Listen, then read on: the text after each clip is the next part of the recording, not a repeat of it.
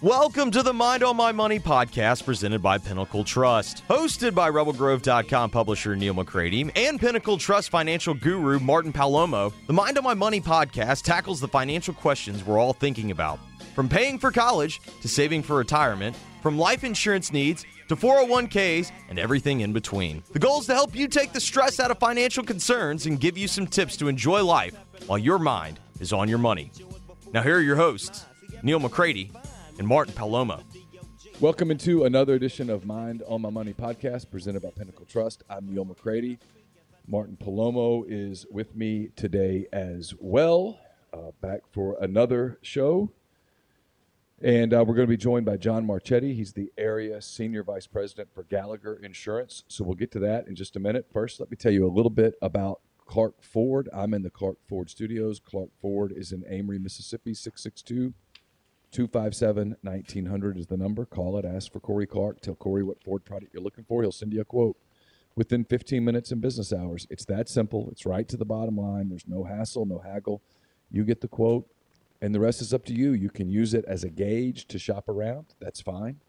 Or uh, you can do what I've done three times now, and that's get into a Clark Ford. Listen, you'll love the product. More than anything, you'll love the service. Corey always says, I want to be your car guy. I want to be your truck guy. People say, hey, what does that mean? Call the number. You'll start to find out. 662 257 1900. And Martin, before uh, we get into the show, tell the people a little bit about Pinnacle Trust and how they can get in touch with you all. Indeed, man, happy to be back.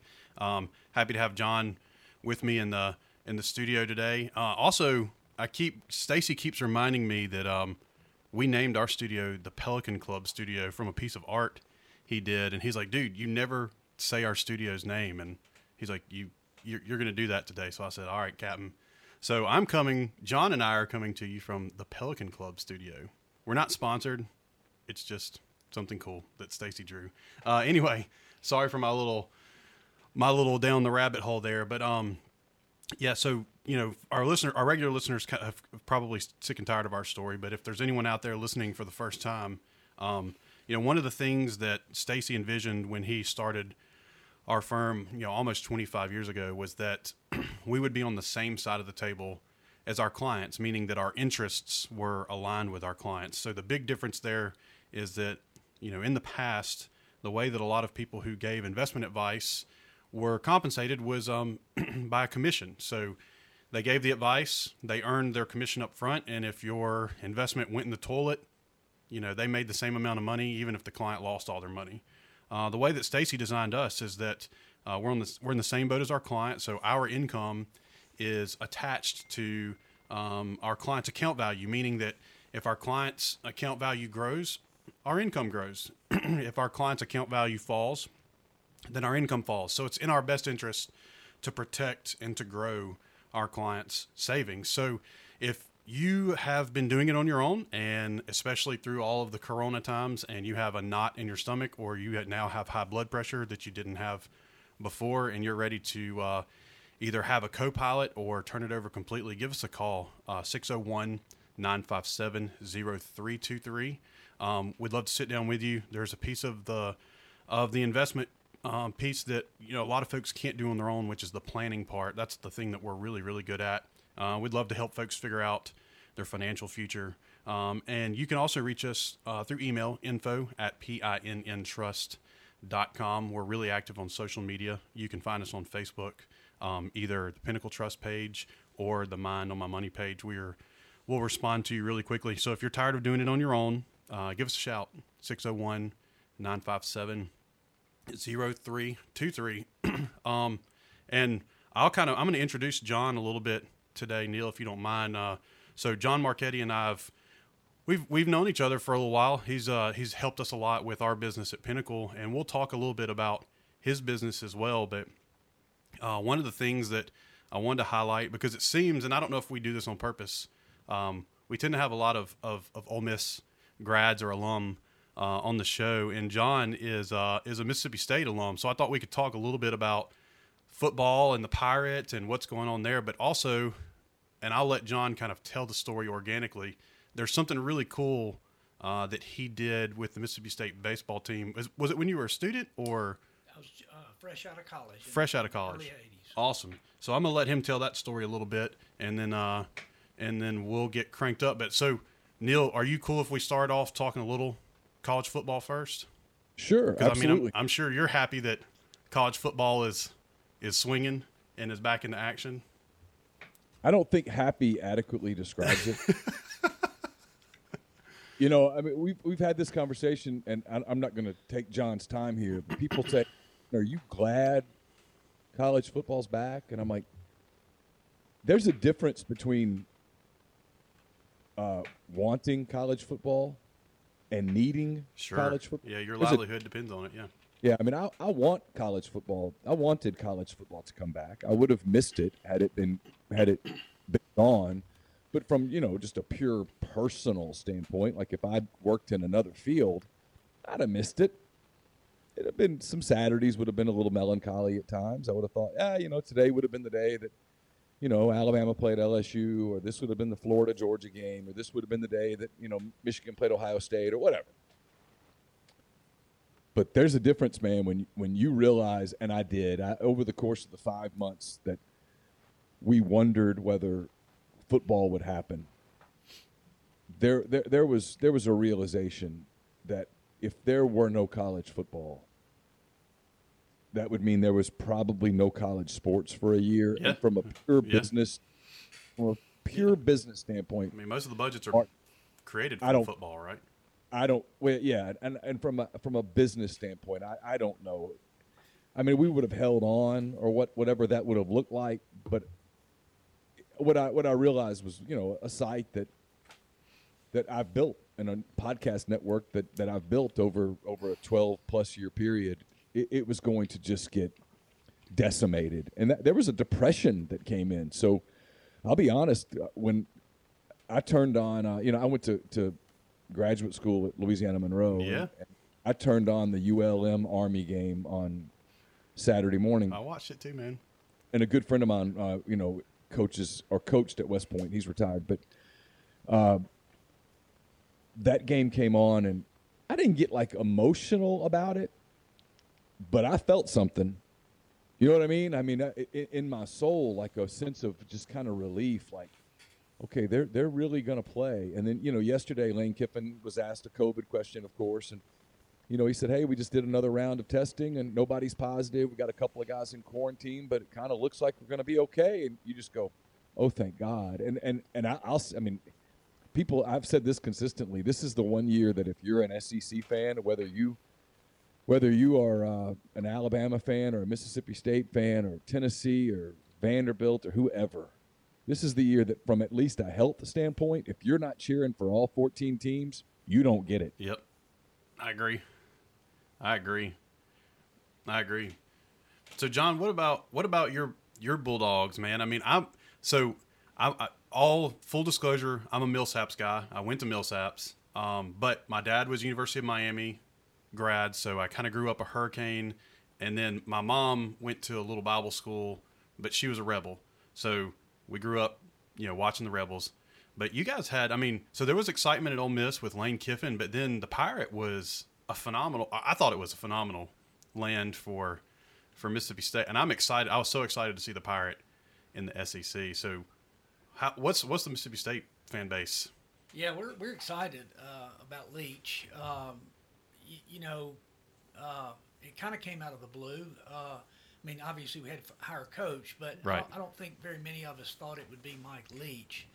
I didn't. I didn't either. I was hopeful just because press conferences are going to be awesome. Oh yeah, yeah. His press conferences are amazing, and uh, uh, I just hope he I hope he doesn't step off too far into any any any subject that gets him or us in trouble. But uh, y- you know, ironically, uh, a few years ago, Belhaven uh, hired Hal Mumme. You may remember that he stayed the Belhaven coach for a short time, and a friend of mine at Belhaven gave me a book by Hal Mumme. This is five six years ago that Hal Mumme wrote about his own uh, career, and uh, it was called The Perfect Pass. It's a neat, it's really a pretty fascinating book. But in it, he talked about his first uh, staff. His his offensive line coach was was Mike Leach, and uh, and it goes on from there, you know, and all through their time at Kentucky and all. And so, I really became fascinated with with Leach's story as much or more than Mumme's through reading that book, but never never thought about him one day being state's coach. But uh,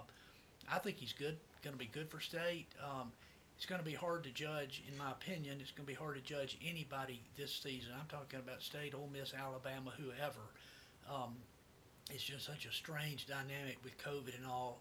But uh, I'm looking forward to having him there, and I think I think he's going to do a good job for state. And, and I think who, who can say, but I think he'll he'll want to stay for a while. He's 50. I think he's 58 years old.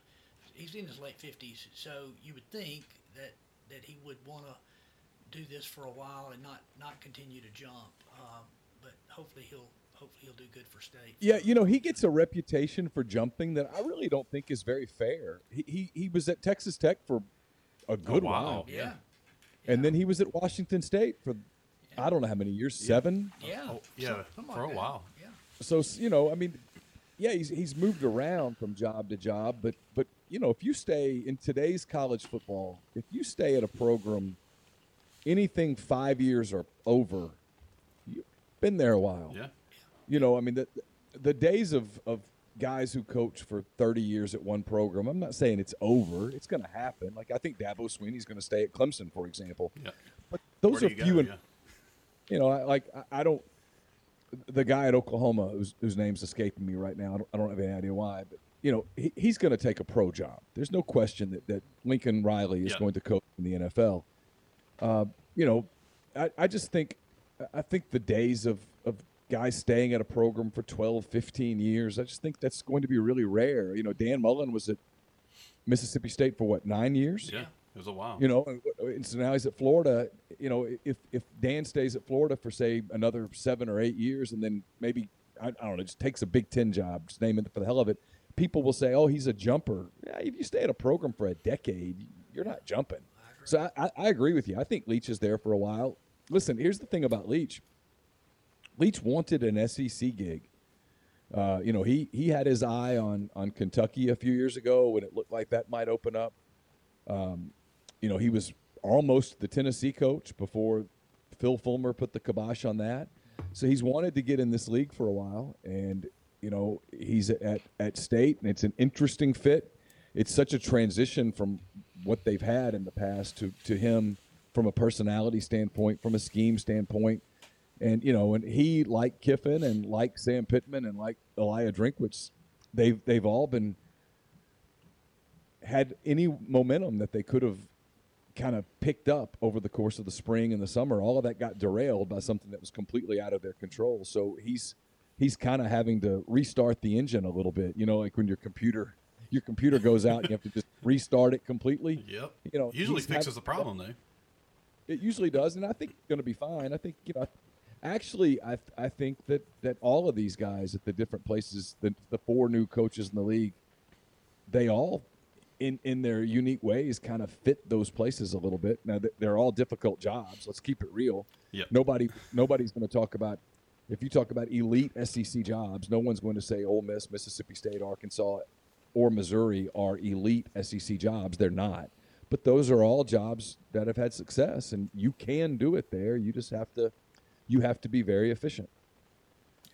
Yeah, I don't I don't disagree with that. I mean, I'm I'm excited for an SEC football season um, this year, and you know, and and I think some of it, and I know we the last few podcasts, Neal, you and I have talked about the fatigue from COVID, and it's just I, it almost feels like that's the first one of the first breaths of of what a normal a normal life looks like is having college football on Saturdays. And even if it's in a different shape than we're accustomed to, you know, I mean, I, and I guess the the deal with watching it on TV with no fans in the stadium, like I watched the Iowa State game, um, you know, and they had the band and the cheerleaders and whatnot in the stadiums. I didn't care, but also I think we talked about this uh, several podcasts back too. Neal was with the you know I watch a lot of uh, Premier League soccer from England, and they rarely show the fans on the you know when they're when they're seeing it live video. I mean, occasionally when the ball goes out of bounds and they throw it in, you'll see the camera pan up and you'll see fans there. But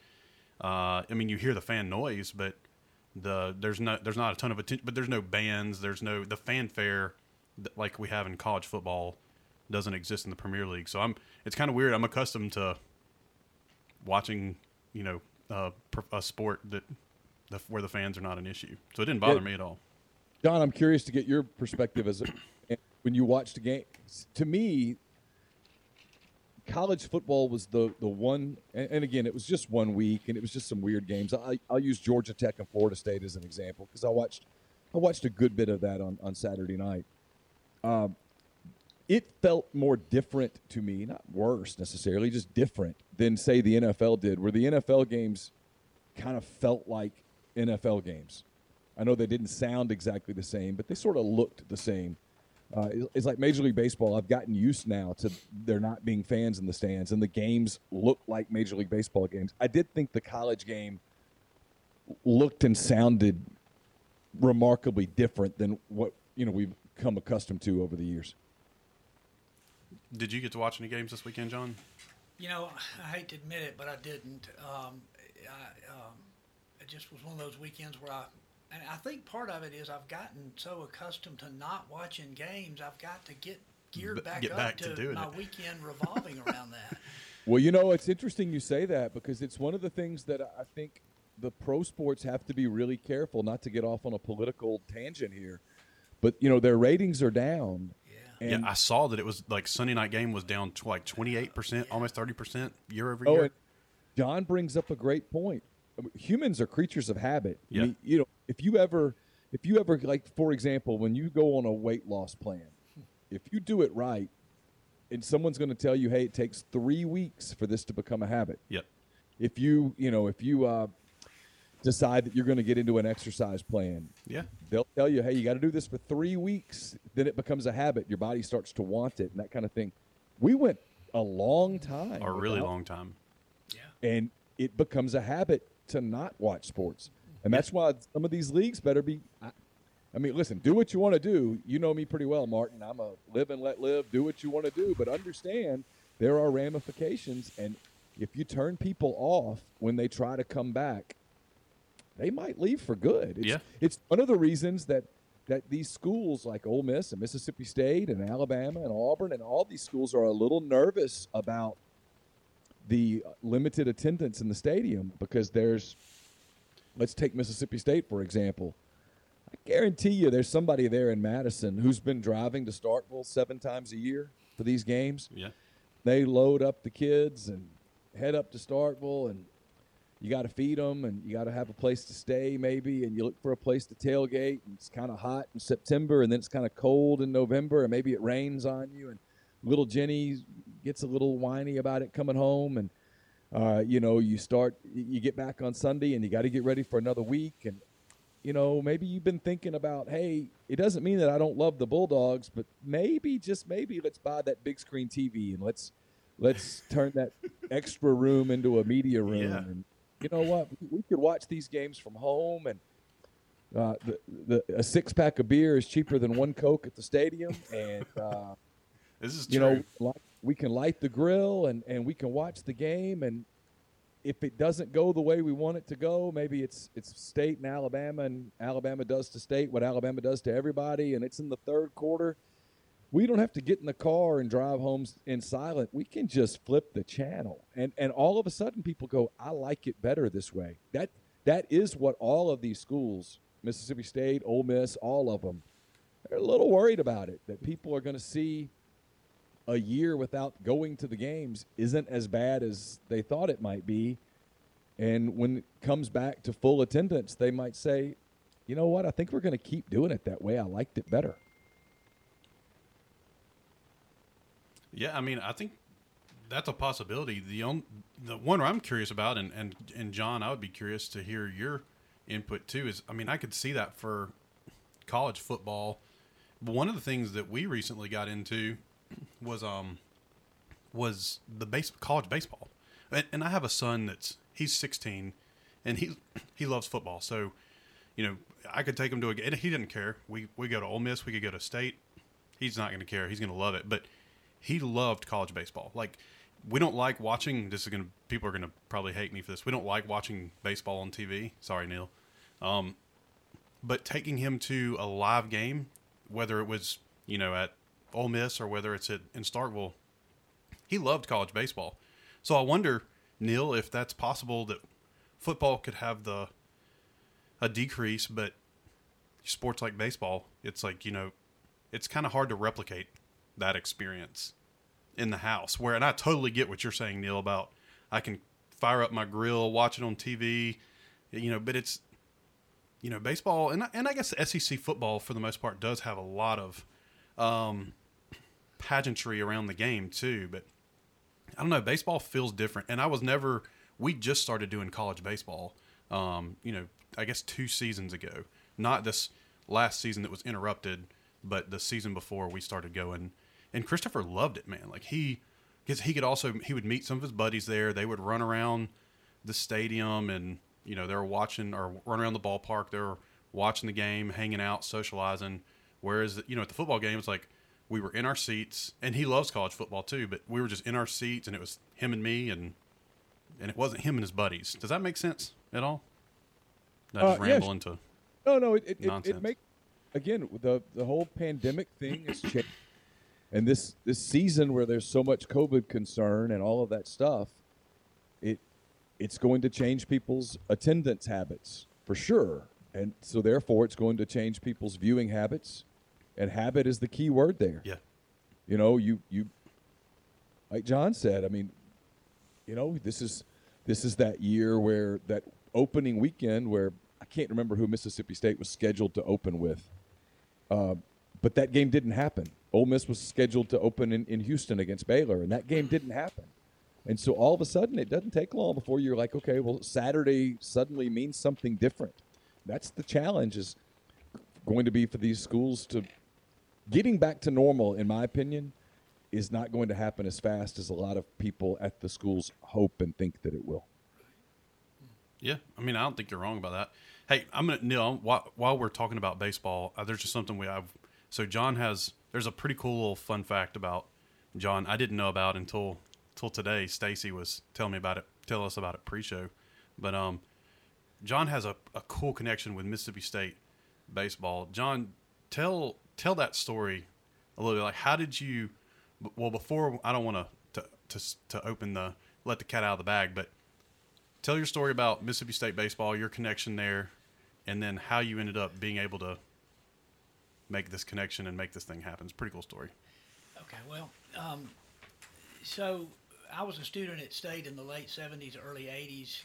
Uh, loved Mississippi State, loved all kind of sports, followed all the sports. I was not good enough to play any sports in college, but I was at every ball game I could get to. And, uh, and also uh, on the side, uh, I guess as a hobby, I like to doodle. I like to sketch, draw, draw things. And so when I got out of college in the, uh, I got out in 1983. Uh, just one day, just piddling around at my house, um, I was drawing pictures of Mississippi State baseball players in action, and I would I would draw the baseball player, uh, Rafael Palmeiro or Will Clark or whoever, but instead of a state uniform on him, I'd put a like a New York Yankees uniform on him or a Detroit Tigers, and then and then I redrew it and I put the New York Yankees uniform on him, but instead of the NY over the heart, I put the MS of Mississippi State. And I thought, man, that, that really looks pretty good. And like Detroit Tiger, instead of the big D over the heart, I put a MS. And so anyway, I, I kept refining that, and I thought, man, these these are some great looking uniforms for Mississippi State baseball. They look a lot better in my mind. They look a lot better than the ones they wear. And so my wife, uh, got to remember this is almost 40 years ago. She says, you know, you ought to tell Coach Polk about that. And I'm like, Coach Polk? I mean, he doesn't know who I am. And uh, but lo and behold, I, I put together a, some sketches, wrote him this letter, uh, put it on my work letterhead, uh, typed it on my little typewriter, and sent it over to him. It basically just said, "Hey, Coach, I really think y'all could look a lot better." If you wore these uniforms that I just drew here, and uh, if you ever want to talk about it, give me a call. And uh, mean, you know, I kind of got it off my chest. Well, a few days later, my phone at work rang, and you got to remember that's in the days. There's no caller ID. There's none of that stuff. Right. And I pick up the phone, and it the guy says, "Is this John Marchetti?" And I said, "Yeah." And he said, "Well, this is Ron Polk." And I said, I laughed because I figured it was a friend playing a joke on me. And, and he said, what's the problem? And I said, come on, you know, who, who is this? And he said, it's Ron Polk. Um, Yeah. and so sure enough, we, we get into this conversation and he says things like, man, these, these, uniforms look great, blah, blah, blah. And he, he said, do you mind if I get on speakerphone with my assistant coach, Pat McMahon, uh, who's later succeeded Ron Polk as the coach? And I was like, sure. So we ended up having this 15, 20 minute conversation over the phone with these two guys. And the way the phone, the conversation ends is, look, we really like this. With your permission, we're just going to incorporate this into our uniforms. And if we need anything from you, we'll get back to you. And I'm like, okay. We get off the phone. I don't think much about it. I told my wife, but I thought nothing will really happen. Well, then the next season, they open the season and they're wearing my the uniform. Pinstripes. Yeah, well, they actually they started with the what I call the Detroit Tiger look Oh, okay. and then they adopted the they put the they came in with the pinstripes two or three years later but and i mean for you know over 30 years now they've worn that uniform. Sometimes in some seasons that, that's all they would wear. And then some seasons they would get away from it and wear it every now and then. And, and today they don't they don't wear it as much. They still wear a pinstripe with the ms on the sleeve. But um, yeah it really happened. And, and i think one of the things about the story that is so uh, I guess you say, uh, uh, fun to think about is if that that could probably never happen today. Um, things are so much more sophisticated. Um, you know, uh, just a just a fan drawing some uniforms and sending a, a letter to the head baseball coach who actually reads it, shows it to his assistant coach, says, "Don't these look good?" and then calls the fan and, and does it. Um, that Yeah. probably wouldn't happen. I imagine with like all the uniform providers Yeah, out there and like Yeah. sponsorship stuff, they probably and I have no idea. They probably have all that stuff planned out for years. I bet they do. Uh, For, at Mississippi State, for example, everything now goes through Adidas. That's right. So it's a it's Yeah, a it's a major it's a major Yeah. project. I got to tell you, as a uniform guy, Yeah. I love like Mississippi State's the, the the pinstripe look. I love that the one you're talking about, the Tigers look. I like that clean look. Adidas. This isn't me picking on State. This is me picking on Adidas. Adidas has ruined so many uniforms that it it's criminal. Yep. Yep. So Neal, let me say this real quick to you. Um, so in the early to mid 1970s, Mississippi State wore a pinstripe uniform. It didn't have the MS on it the way I did it, but it they did wear a pinstripe. And then when when I got to state in the late 70s, Ron Polk had taken over, and they were wearing this ugly polyester. It, it looked like a church softball uniform. I mean, really. But Ole Miss, Jake Gibbs was the coach, you know, and Ole Miss at, at that time started wearing pinstripes. And uh, you can, you know, you can look back at Ole Miss team photos from the late '70s. They looked great. They were white, blue pinstripes. It said Ole Miss in cursive across the chest. And uh, and I remember Ole Miss having a, I thought a great looking uniform uh, when I was in school. In my school, Mississippi State, I didn't think looked real good.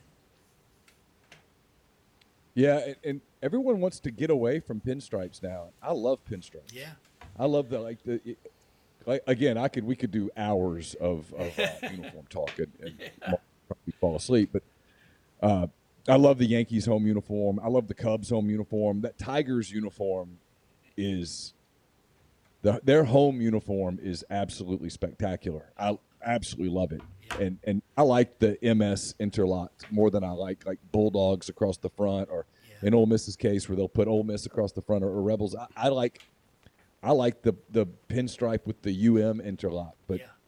the the kids don't like that as much. And so when you're uh, that, you, you're you're going you're you're recruiting the kids, so you got to do what the kids like. But That's what they it's say. funny how uniforms get uniforms change as as we go, and the, and the classic ones get away. And and it's like in the NFL sometimes they'll, you know, the the Tampa Bay Buccaneers, for example, will have a a throwback day where they go back to those creamsicle uniforms, and Yeah. I'm like, no, you wear those every single week. Are- Patriots. are- yeah, they're awesome. Yeah, the Patriots old helmet where the, the, the Patriots, you know, is kind of in a three point stance. Yep. Yeah. I'm like, that uniform is fantastic. Why would you ever wear anything else? But It's timeless. It's timeless. yeah, it's awesome. But but but uh, apparently others disagree with you and me. That's That's right. Well, look, I'm gonna I'm gonna shift gears on us a little bit too, but we'll we'll kind of stay on the the topic. Um, you know, one of the things that you talked about, John, was so you got a phone call at your office. I wanted to bring you on the show too to talk a little bit about, you know, what you do, and we'll and we'll we'll talk about you know how you got started and then you know where you are today. But so I'm gonna I'll start prefacing saying you know a lot of my buddies when um, we were all in school, uh, you know, a lot of them wanted to you know work on they were either going to be doctors or you know work on wall street or do you know some something with finance and investing and then there was a large sect of the guys that i graduated high school with that went into you know commercial uh, insurance and or for businesses. And there was a lot less folks that went into um, the investment world you know that i'm in. And so it's kind of weird. We have this in our industry in the investment industry we have this huge gap between um, the advisors that have you know the the the books of business now like the the more senior advisors are a lot older and the guys that are coming in there's about a 20 year age gap because most of the guys that are my age that would fill the middle went into your industry into uh, you know commercial P&C or commercial um, you know insurance. So tell us i want you to tell your story a little bit you know so you went to mississippi state. How did you get into because you're in a tough business. It's a pretty it's a cutthroat kind of dog eat dog uh, business that you're in. And i mean i know your personality type is is is uh is a really kind of a soft spoken gentle dude but i mean that's a you're in a cutthroat big shark teeth uh, type industry so i'd love for you to tell your story uh, you know and like how you got into the business you know, and I know that you had a very successful career, and then kind of what you're doing now. Um, I know you're still in the business, but you know, you had your own. I know you had your own agency, and anyway, I don't want to steal your thunder, but you know, for a lot of the younger guys or or gals, not just guys that are out there listening to, and I mean, your industry is a great industry to have a great career, um, and maybe some advice you'd give to to some of those folks trying to break into your industry because I know it's I know it's tough. Well, uh, thanks, Martin. So, uh, as I said a, minute, a, few minutes ago, I graduated from state in '83, and uh, at the time, that was a fairly tough time in the economy. Reagan was a few years into office, but we were we were in a semi-recession, um, and and and jobs were not easy to find. Um, when I graduated from state, I had three job offers. I had an offer to work for the Marathon Oil Company in Findlay, Ohio Okay. Which I can't really tell you where that is, but um, and then Deposit Guarantee National Bank in Jackson, uh, and they wanted to offer me to, to work in their trainers, you know, trainee program. And then my father was an independent insurance agent. He had a business with another man, and they offered me to come in with them. Well, long story short, I was um, about to ask uh, Linda Lloyd to be my wife, and she said yes, and she still is and um, and I knew that if I was going to marry her, I probably wouldn't wouldn't be a good idea to tell her we're going to relocate to Findlay, Ohio. And uh, and and then the, the bank was a good opportunity, but it was no better or worse of an opportunity than the insurance business. When I got in the insurance business, it was really the opposite, or it was different than the way you describe it now. There was a it, it was similar to the way you described the financial uh, services business in that there was a real dearth of young people working in insurance. I didn't know all that. I didn't plan it out that way. But when I got in, uh, there were a lot of men uh, and women who were, you know, 25, 35, 40 years older than me, a ton of them. And then there were very few people my age, which was my early 20s. Um, it was a it was a tough slog for for the first eight or so years of my career. From the time I was 22 till I was about 30, um, I, remember one of the things I wanted so much was to get some gray hair. Uh, and it, and you know, Martin, looking at me now, I've got a lot of gray hair. It's but, funny. I, I, had the same. I had the same desires yeah, when I was in that yeah. that age range of below thirty, because I would be talking to people and they would say things like, you know, uh, I've, you know, I I give kids my, you know, my grandkids are your age, and I give them money, and I never expect to see a dollar. And I was like, man, if I could just have some gray hair, yeah. I would just. It'd be a little bit of uh, uh, of easier go at it. So I, t- I could totally relate to that. It, it really would. And um, I'll tell you a quick quick aside. If, if, if, I'm sorry if I go too far here, but back in the day, in the early '80s, um, the insurance agency we did our banking with with First National Bank, which is now called Trustmark, and so uh, the bookkeeper in our office would prepare the daily uh, uh, deposit, and, and she'd put it in a little book, and she'd give it to me, and she'd let me take it down to uh, Trustmark, really to give me something to do. And I would park in the garage at Trustmark, uh, which was on the corner of Capitol Street and uh, whatever that is, uh, Northwest, and and the, the I'd take it to the same teller every day, and the teller liked me. And so she would stamp my parking ticket with unlimited parking. and then what I would do is I would I would turn I'd go out of the bank after having made the deposit and I would walk up and down Capitol Street to just to try to run into people so I could ask them if I could uh, do business with them.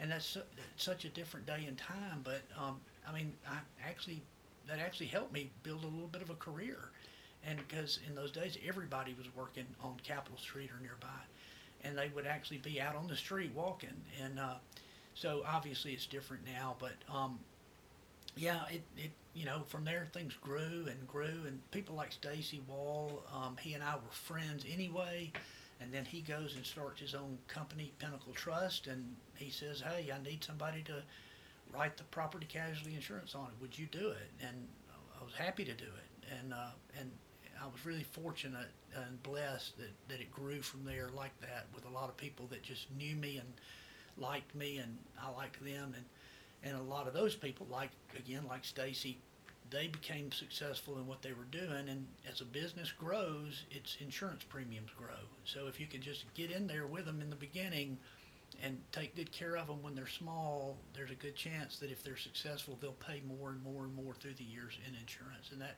that happened for me.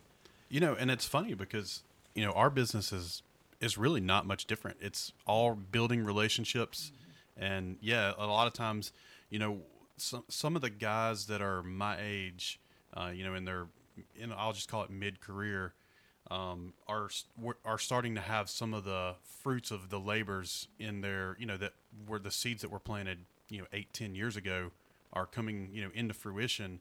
And uh, I know when I was real young in the business, uh, I had the misconception that you know you would you know, meet a business owner or, or meet a physician or something like that, and they are already established, and that I was going to be able to go in and become their advisor. Well, no, I was like ten years too late uh, at that point. So you, I mean, you're you're absolutely spot on. It's funny the, there's the similarities of it's really relationships and taking care of people. You just solve people's problems as it relates to their you know risk management with within their business and their insurance needs, and mine is just with their investment or cash flow or retirement needs. We essentially do the same. We're you know we're assessing risk for clients. The just the risks are just different risks and different pieces of the puzzle. a lot of similarities there really are Yeah, no, there are. So tell us a little bit.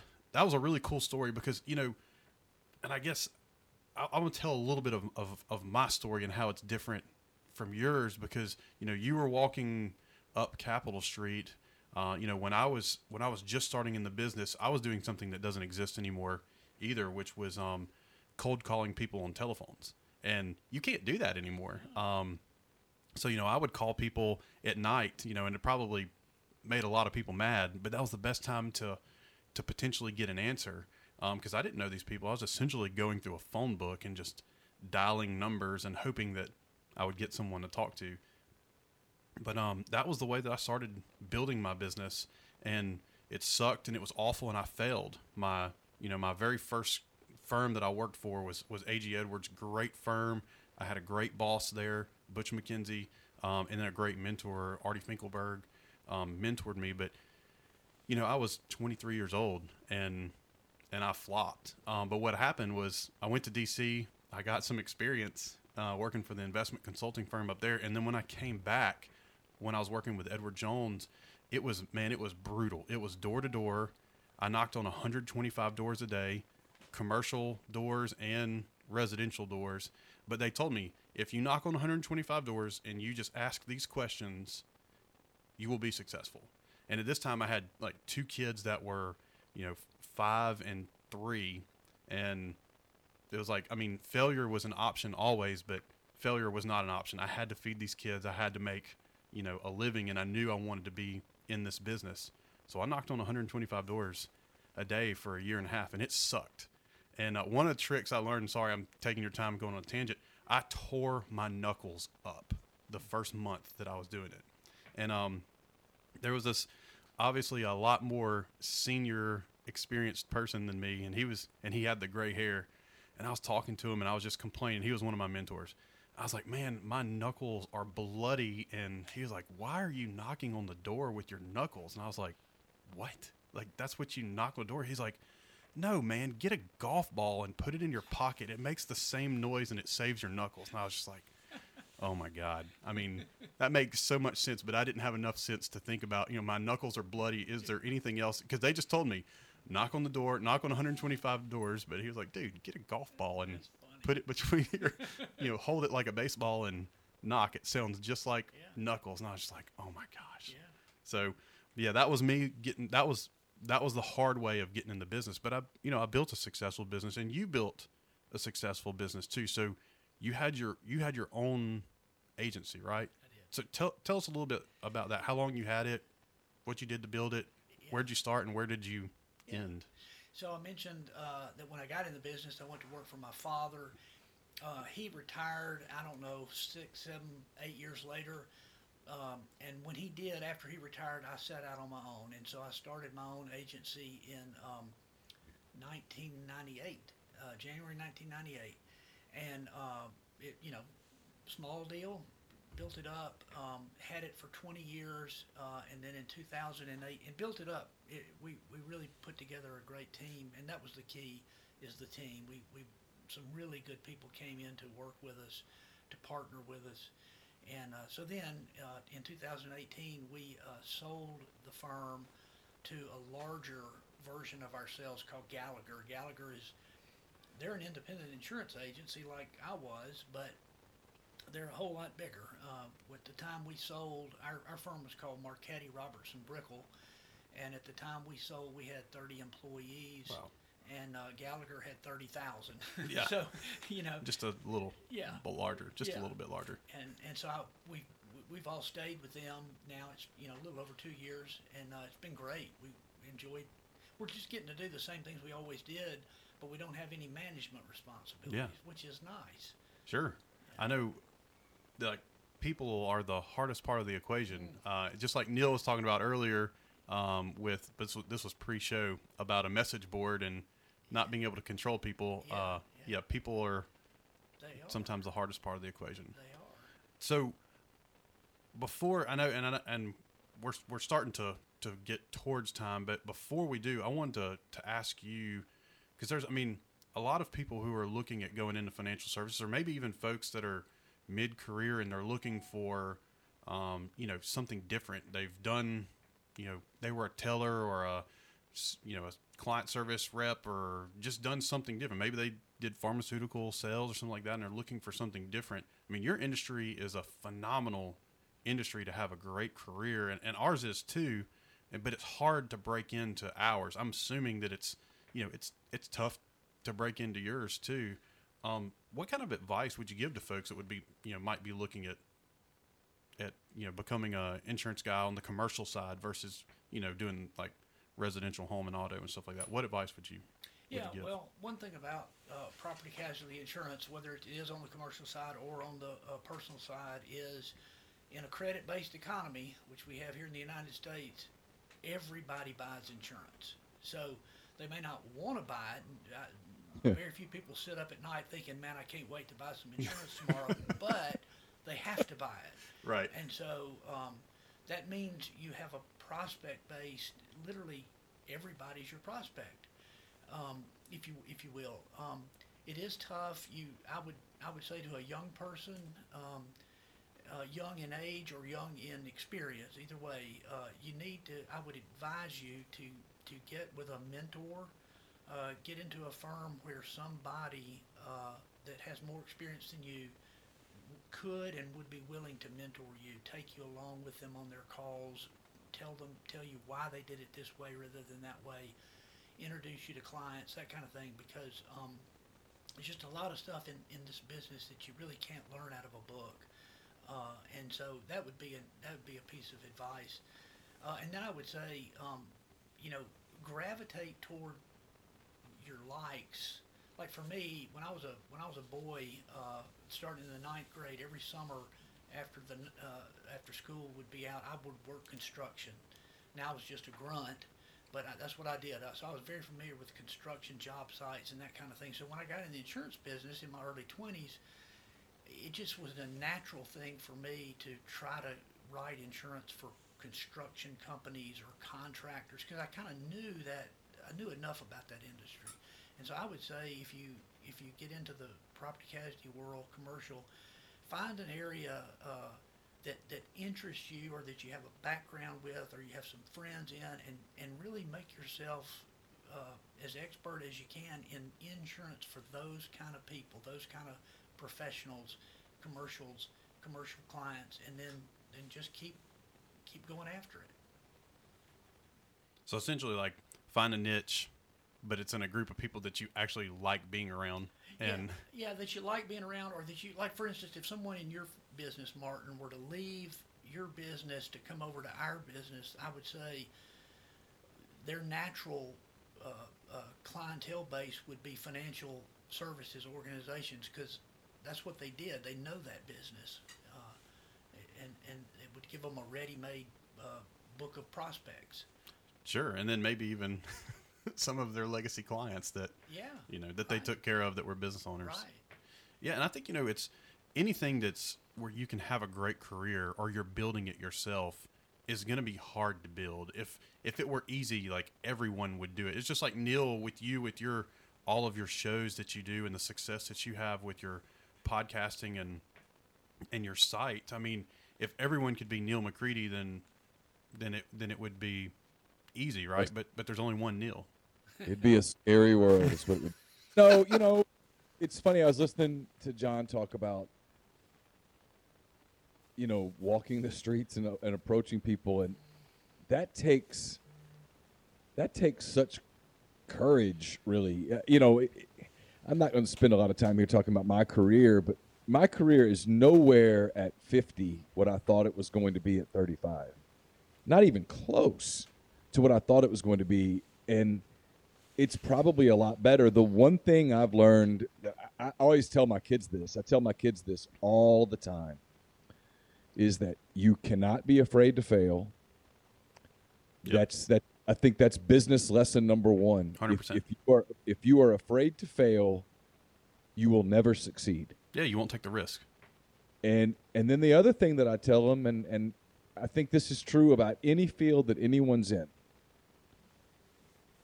I- I'll, use sports as an analogy because that's just what I do. The other day, Alec Mills, the, a pitcher for the Cubs, who was a walk-on at UT Martin, um, literally walked past the UT Martin practice field one day and watched their pitchers pitch and walked up to the coach and said, I think I could pitch for you.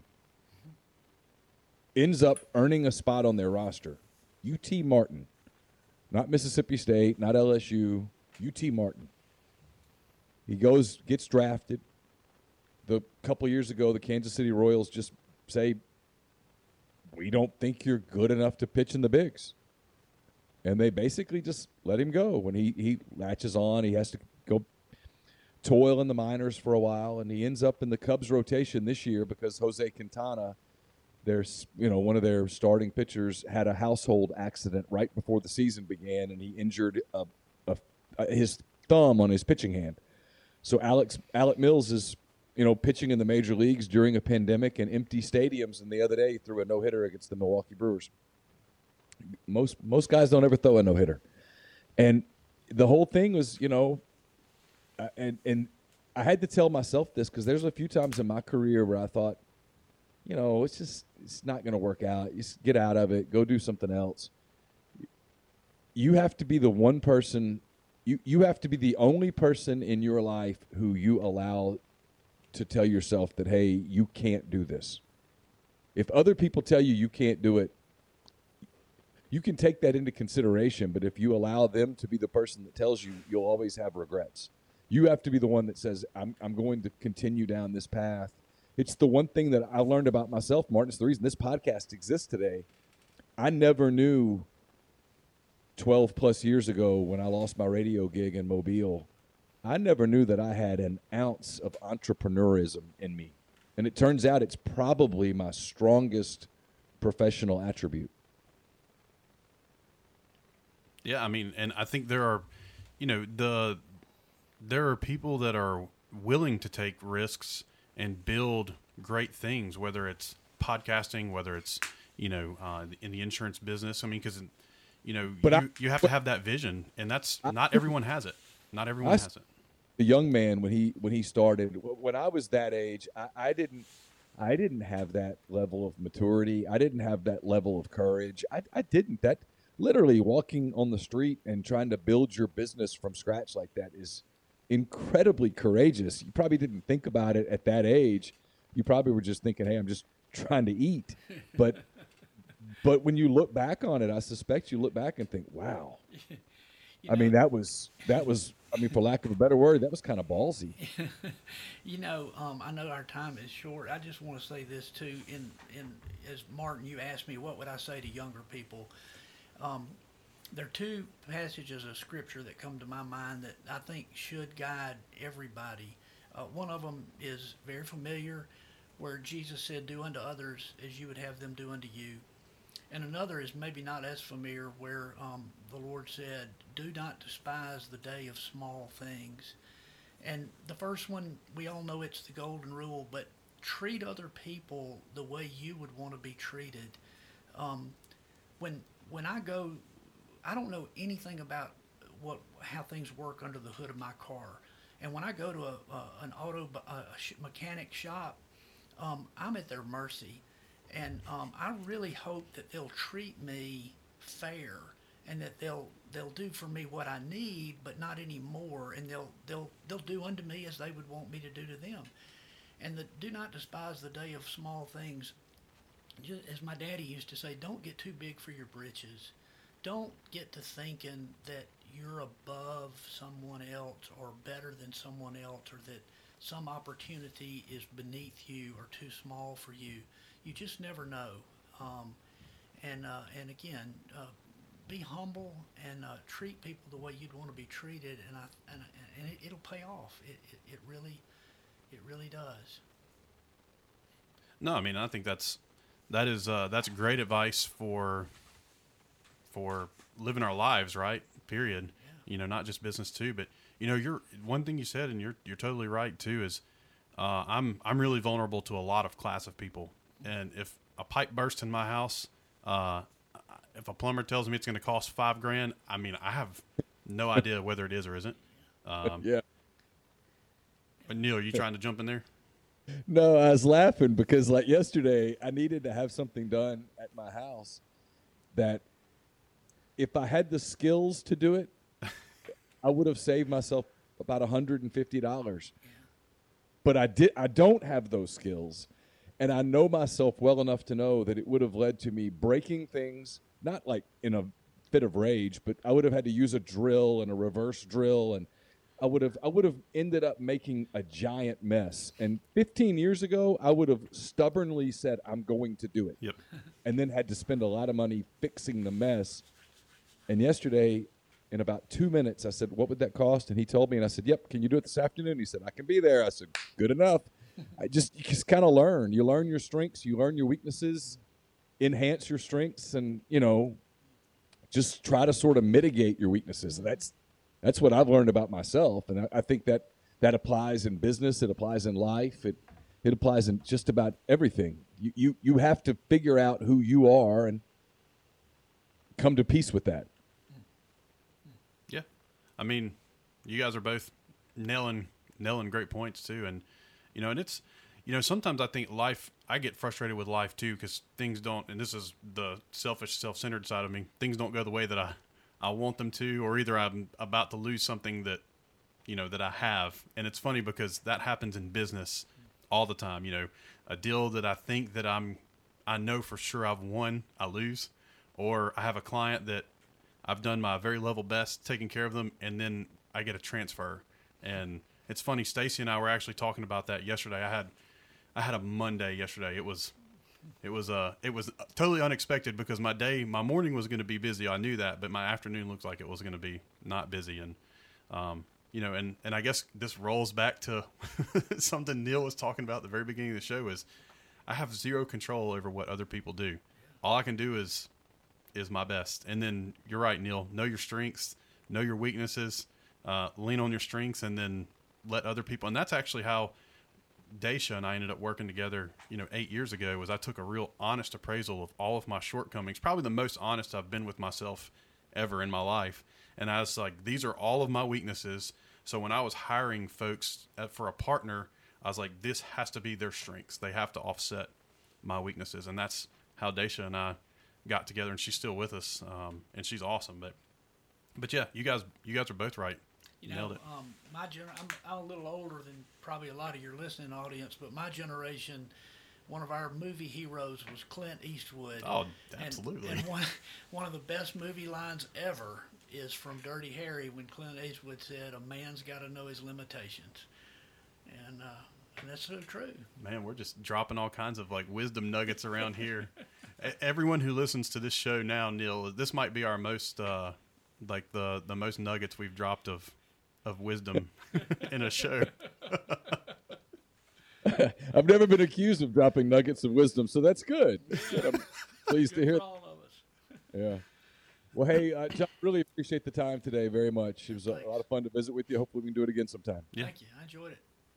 All right, that does it for this episode of Mind on My Money podcast. Don't forget pinnacletrust.com, pinntrust.com, P I N N trust.com. Tell the people at Pinnacle Trust that you heard about Pinnacle Trust on this podcast or any of the MPW digital network of podcasts. You'll get 10% off your first year's fees. For Martin Palomo, I'm Neal McCready. That does it for this episode. We'll be back next week with another one. Until then, take care.